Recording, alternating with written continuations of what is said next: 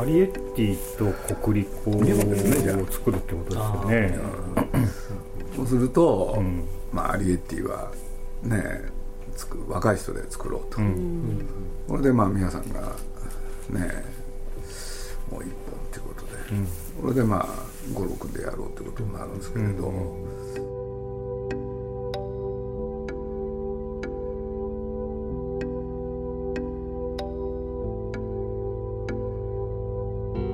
鈴木敏夫のジブリ汗まみれ。今週は2月9日に発売になった文春ジブリ文庫ジブリの教科書17国立小坂からより鈴木さんのインタビューの模様をお送りします。2011年に公開された宮崎五郎監督作品国立小坂からは1980年に講談社の月刊誌仲良しに連載された少女漫画を原作にしています。本作に企画脚本で参加した宮崎駿監督のアイディアで映画では舞台を東京オリンピックの前の年となる1963年の横浜に変更。高校生たちが主人公となる青春物語です。まずはこんなお話から。あれって原作も国立小坂からっていうんですか？漫画はそうですよね。高橋千鶴さん、はいはい、ですよね。これでまあこれはね、まあ、あの耳をすます番の時と同じく、うん、要するにあの信州の山小屋で、はい、ね読むものがなくて、うん、いろいろ。少女コミックを読んで読み漁ってたんです、ね、コミックって言ってもそれも雑誌しかないわけで、単行本にもなってない、そうすると連載ものの一部、でそれをね皆さんがまた持ち出して、これで鈴木さんそれにしようよと、これでねその時は珍しく珍しいって言っちゃうなんですけど皆さんが明快なあのなんだあの企画意図を言ったんですよね、要するにこれって2000何年ですか？10年ぐらいですか？作り始めたのは。あ作り始めたのはそうですね。公開が11年です、ね、そしたら皆さんが言い出したんですよ、うん、要するに、まあ、21世紀になってね世の中はますますおかしなことになってきてる、うん、そうするとなんでこんなことになっちゃったんだろうって、うん、でそれをね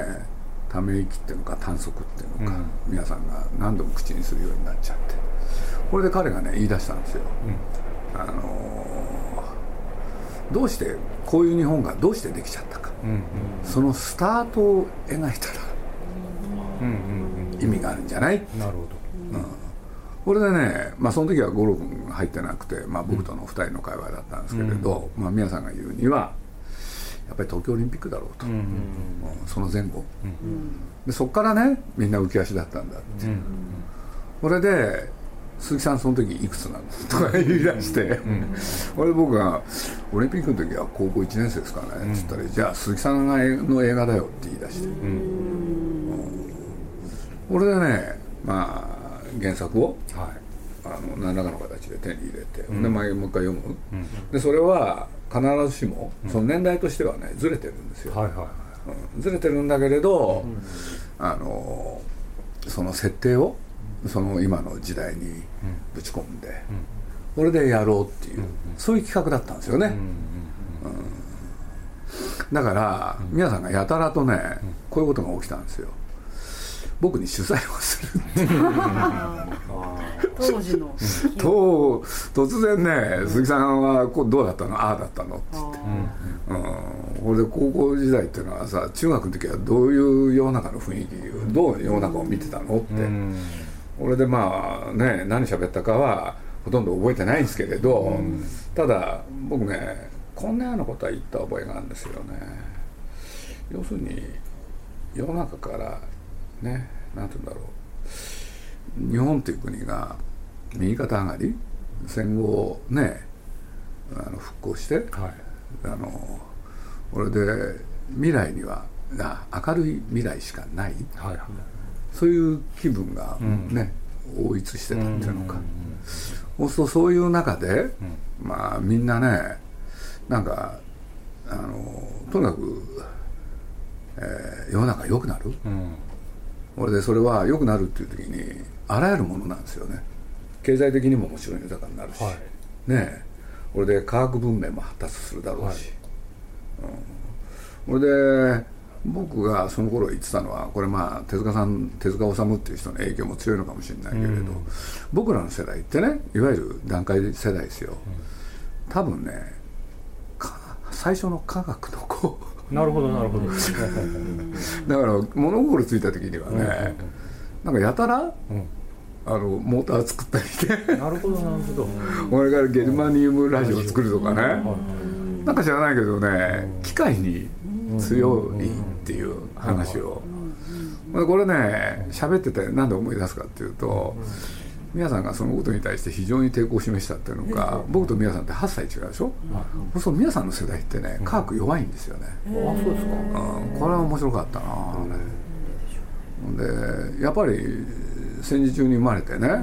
で本当の貧しい時に思春期でしょ、そうすると科学もへったくれもない、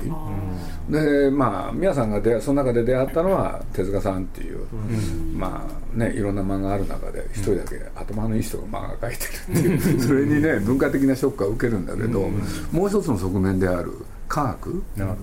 うん、で科学が科学の進歩が人々を幸せにする、うん。なかなか皆さん乗ってこなかったんですけどね。その話ねでまあねこれは皆さん流の考え方なんですけれど、まあジブリってね監督中心主義でやる。はいはいそれがき高畑宮崎の場合はそうだったんですけれど、アリエッティからはそうじゃなくて企画中心でいこうと、うん。つまり企画も本もシナリオも、えープロデュース側で作ってそれを提供する、うんこれでまあ実はねまあアリエッティでの成功があった。んで、はい。ね。まあ、みんなで話そうっていう時に宮さんと僕と、それから丹羽恵子っていう、はでこの人がアリエッティの時にものすごい力を発揮してくれたんで、今回も彼女に本を書いてもらおう、いうん。それでまあいろんな、まあ、皆さんの作り方っていうのはいろんなエピソードをいっぱい作っといて、それで後でそれをねうん。起承転結どうやってまとめるかって話なんで、そうすると、もう本当にねそれこそねアリエッティの時とアリエッティの時よりもしかしたらもっとすごいかもしれない。うん。すごいスピードで、うん。あ何回も何回もあってはいはいはあのある時なんかもう毎日ですよね、そうすると毎日皆さんが違うことを言うんで。いやっぱり。でそれを丹羽恵子がまとめるのが大変。でもね丹羽恵子っていう人は、まあ、改めて言うと僕が雑誌やってた時の部下の一人で、でもともとシナリオ希望俺で松竹シナリオ研究所っていうところで天才少女と言われた人で、でこの人がね皆さんが毎日違うこと言うでしょ？で違うことによって 当然だけれど全体も変わっちゃうわけでしょ、毎晩それをね書き直してくれたの、でしかも宮崎駿の「ついつまの合わない」とか全部指摘、それをねたった一日でやってのけてくれたんですよ、だからまあ本当に助かって、うん。それでまあこういう本ができる、はこれでまあ宮さんがもう一つこだわったのは学生運動もこっからだよねって、ちょっと早すぎるかもしれないけどやっちゃおうっつって、それも意図的に入れたし、でついでだからっつって。まあ僕らね徳間グループっていうところにいてそこのね徳間名物社長で徳間康義っていう人がいたんで、その人をさ理事長としてというのは徳間公会っていうのは逗子海星学園の、ねあるある時校長をやりそして理事長もやってたんで、でそういう人をねそのまま持ってくるっていうのはね、まあ亡くなった社長への供養にもなるんじゃないか、みたいなね、うん。そんなあれですよね。そうやって聞くとだいぶいろんな要素をぶち込んだんですね、そうですね。忘れてましたけど 一本の映画の中に、うん。うんで本ができた時に、まあね、まあ、五郎君なんかやっぱりブツブツ言うわけですよ、ね？僕らの世代には分かんない。ですよそうですよね。え えね？俺僕しょうがないからね日活の映画見ろって言って。日活の方なんですね。そう。日活映画なんですよ。これでねまあ象徴的なタイトルで言うと「いつでも夢を」まあこれ歌からスタートなんですけれど、これがまあ歌は大ヒット。そして映画にするとそれも大ヒット、だから「美しい十代」あどれしか知らない。そのね美しい十代なんてね、後で振り返ると、まあ、僕大学になってそれ知るんですけれどすごい歌詞なんですよね、昨日習ったノートを君に。貸してあげよう優しい君にって。これをね高校生とかねもう大ヒット曲なんだよ。で最後映画のラストは登場人物が全員出てきてその歌を合唱すると。ミュー。ジカルってでその象徴的な存在が吉永さん。はいはい僕なんかどうも苦手だったんですけれどね。まあそれはいいんですけれど。若い東京の空の下とかね。はまあだから人並みに見ましたよね、でそれまで、まあこれは後に知るんですけれど、ね、日活の映画なんてねそれとは全く逆の映画を作ってたわけでねさんざっぱらお互いうんざりしてるのに、いうん。なぜか一緒にいる男女この二人がどうしていくかっていう映画とかね。ああそういうねっとりしたとこや。そう。そうそうそういうの一掃されるんですよね、まあ、その前に裕次郎っていう人が出てきてねまあアクションものをやるんだけれど、さっきね柳さんあ柳橋さんから指摘があった石坂裕次郎、これがまあ時代に見合ってたんでしょうね、まあ石坂裕次郎の書くいわゆる青春もの。と日活とが結びついて、でそれが若い人たちの支持を得る、これで今振り返るとね、まあ面白い面白いって言っちゃあれなんですけれどほとんどのその日活映画ってね、主人公の人が大体ブルーカラーだったんああですよねなるほど。うんで一部学生、でもね全体の中でほとんどはねブルーカラーなんですよ、それと歌謡曲が結びついて。だからまあ世の中がねなんか分かれてたんですね2つに。なるほど。だから僕らはそうやってね中学高校洋物ばっか聞いてたけれど、一方ブルーカラーの人たちはやっぱり日本のね新しいそういう青春歌謡を歌ってた、で僕らそれ大学になってね、その歌われてた歌をね知ることになるんですよ。そういうこともあるんですよ。それは鈴木さんがいた階層のやっぱそうですね。学生たちはそういうもの洋物を聞いてて。そう。そうでこれはね数字的なことで言うとね、僕らの世代ってね、大学が入るじゃないですか、はで段階の世代だからなんて言ったって3世代、800何万人いる？800万人いるんですけどね、えーまあ一世代大学行くじゃないですか、そうすると新聞にデカデカと出たんですよ、4人に同世代の4人に1人が大学生。ああはいはい。あれでまあ簡単に言うと、もうこれで大学生も意味が価値がないって言われた時代で,、でその後ね、それが、ね、もっと増えていくわけでしょ。半分になり、ほとんど全員行くみたいな、でも僕らの時にまず最初それ言われたんですね、でそれで言うと僕らね第一世代なんですよ受験戦争の、それとそういうねいろんな新商品がいっぱい出たし、うんか家電のね、で若者向けのそういうものが出た時代でもあるし、うん。いろんなことが重なった。でそういうことで言うと宮さんの言う、なんでこんなことになっちゃったのか、ね、この国がどうしてこうなっちゃったのかって。そのスタートの時には、そんな雰囲気があったって。いう、これでまあ五郎君はねそんな分かるわけないですよって言われたからしょうがないから。まあ吉永小百合の映画をね随分僕提供しましたよ、うんで見ろって言って。はいはいびっくりしてましたよね、何ですかこれって。何ですかこれだけどみんな明るかったんですよ、だから深く考えない、ほんでねみ待ってるのは明るい未来だけ、そういう時代っていうのは厳然としてあったんだから、それはやっていいんじゃないっていう、うん。でなんて言ったってね旗を上げる少女とねそして海からやってくる少年って。かっこいい自分で書いといたそんなね。これでね2人はまっすぐに進むでしょ、うんこれでいてこの自分たちの出生に疑問を抱く2人の暗い青春の悩み、これなんかね石坂幸次郎石坂洋次郎ですよ。なるほど。そうなんですよ、ほんでねどっかで引きずってるんですよこの戦争と戦後の混乱期、そうすると戦争のね残滓が残ってるんですよね、うん。そうだったんですよね。でまあその時代をね、まあ、非常に象徴するのが今の「上を向いて歩こう」っていう歌だから、それで僕はこれをね主題歌にするのが一番いいんじゃないかなと思って、うん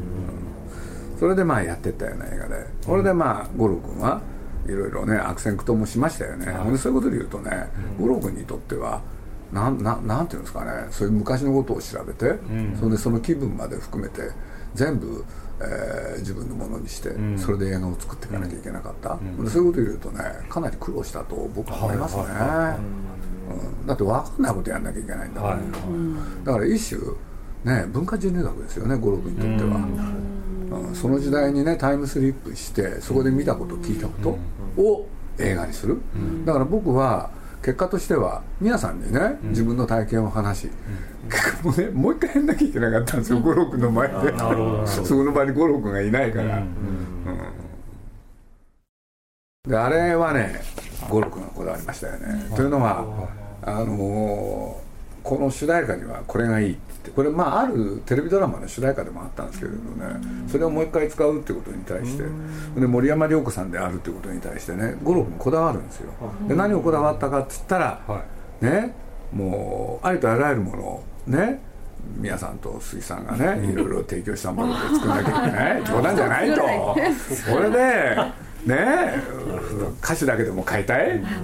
これでねまあこれは五郎君と話し合う中で手島葵ちゃんになるんですけれどね、そうですね「さよならの夏、ね」そう、はい、まあいい歌ですけどね、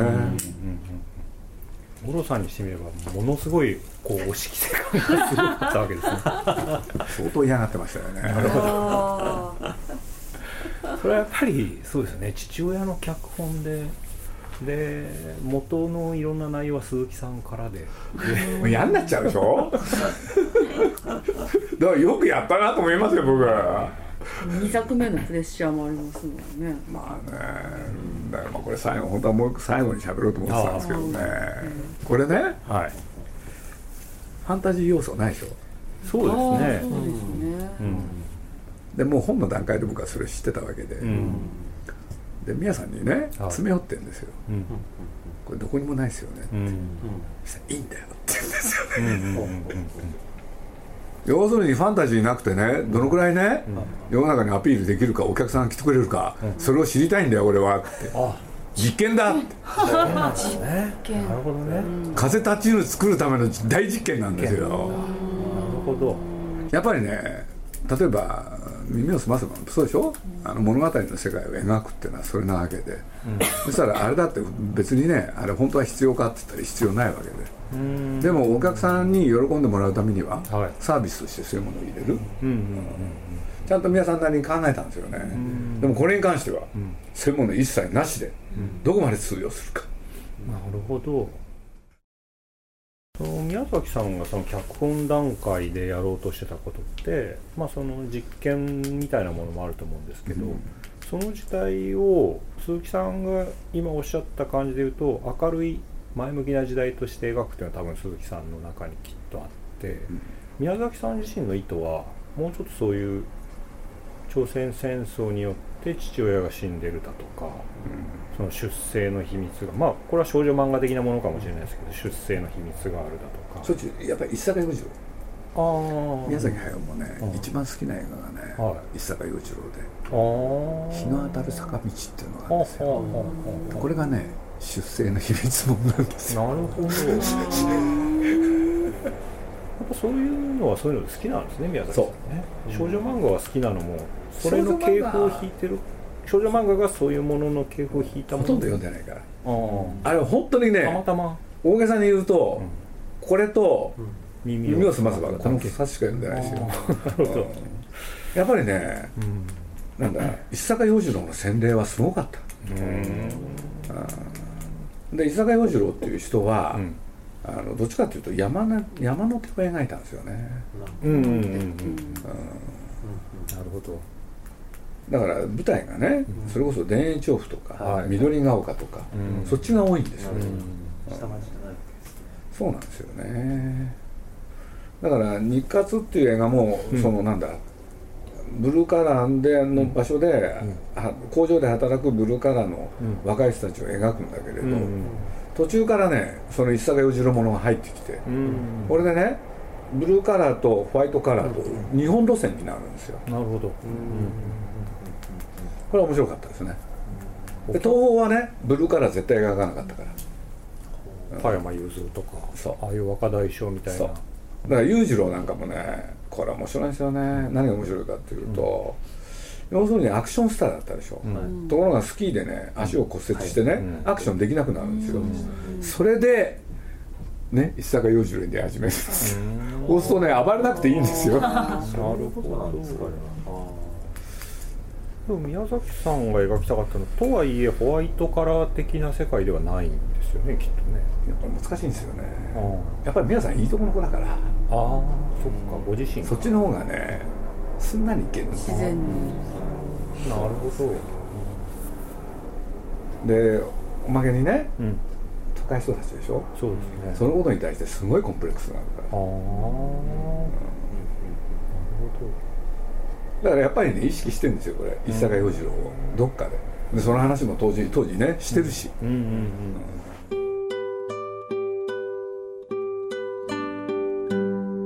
文春ジブリ文庫ジブリの教科書17国立小坂からは現在好評発売中です宮崎駿監督の企画書や国立小坂からの誕生から制作秘話初期スケッチイメージボードキャストの長澤まさみさんのコメント宮崎吾郎監督と山崎隆監督の対談など内容も充実しています。ぜひ一度手に取ってご覧ください。鈴木敏夫のジブリ汗まみれ来週もお楽しみに。まあ五郎君は苦労したと思う。はいはいはい。よくやりましたよ、あ客観的でなきゃ作れないもんこんなの、だって自分の持ってるものをそこへなんだ？ね投入はできない。んえでできないでしょ、学んだことしか使えないと。そう。確かだけどまあだから本当手探り、にでも演出家っていうのはやっぱりそういう本来そうだと思うんですよ。手腕が求められるんですね。僕なんかねそれをしきりに言ったんですよ、もう僕当時ね、まあ、五郎君に多分そういうことをいっぱい言ったんですよね、要するにい今でこそ映画監督に作家性が求められるけど本来おかしいよね、演出ってのはそうじゃない。って、いろんなものをこなさなきゃって、でそれで言うと僕シェイクスピアの話ばっかりしたんですよ、シェイクスピアのなんだお芝居、今でこそみんなね変更を加えたりするけれど、ある時代まで一言一句、セリフは変えなかったそうだ、だけど見た時の印象が違う、これが演出ってもんじゃんって、だから今簡単に変えようとするでしょ、もうあああ見てると僕なんか頭いくですよね、だからまあついでに言っちゃいますけれどまあ実を言うとですね、五郎君ってあの統率力に優れてるんですよね、はいはいはい。前ねゲド戦記の時にも僕お話したと思うんですけれど、再びね、この国立校において、五郎君がね毎週土曜日、まあみんなで飯会やるとかね。炊き出して。炊き出して、そうするとねやっぱりみんながね、まあ、五郎君がやるとスタッフは明るく働きますよね、なるほど。うん。それはね宮さんには絶対ない、うん。高橋さんにもないし、はいはい。あれはね得難いあれですよね、そうそう職業的に映画を作るっていうことではね、五郎君ってのは僕は本当優れてると思うんですよね、